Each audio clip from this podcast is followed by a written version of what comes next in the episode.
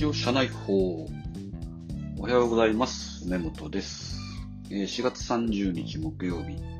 え北九州は晴れです。気持ちがいいです。ゴールデンウィーク入ってますね。もう有給とか取って連続の休みにしている人はいるんでしょうかね。今日は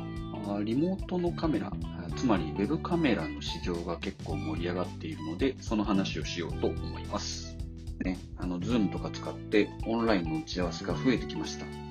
で、カメラとかマイクの需要がすごい高まってるらしいですよっていう話なんですけども、自分もこの前、まあ家にあったこうコンデジですね。コンデジをビデオキャプチャーを使って、そのままこうウェブカメラ化するみたいなことで、ちょっと試してみて遊んでます。でね、こう、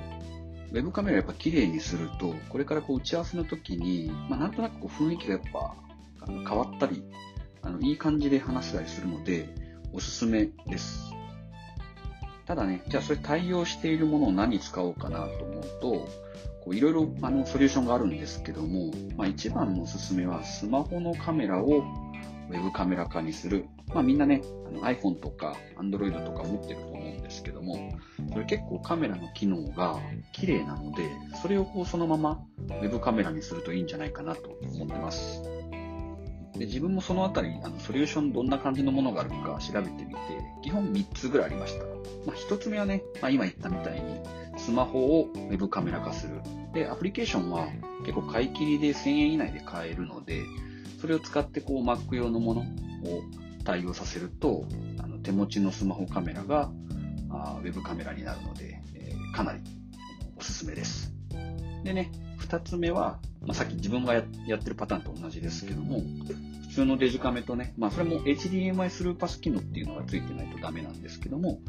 それとビデオキャプチャーボードを使って、まあビデオキャプチャーボードがちょっとね、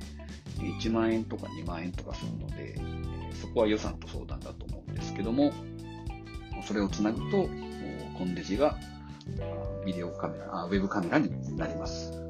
でね、三つ目が、最近、あの、キャノン製だと、まあ今日なんですけども、キャノン製のカメラだと、なんかアプリケーション入れると、それがそのままウェブカメラになるよ、みたいなものを出してました。ちょっと気になるんですけども、自分ね、キャノンのカメラ持ってないので、えー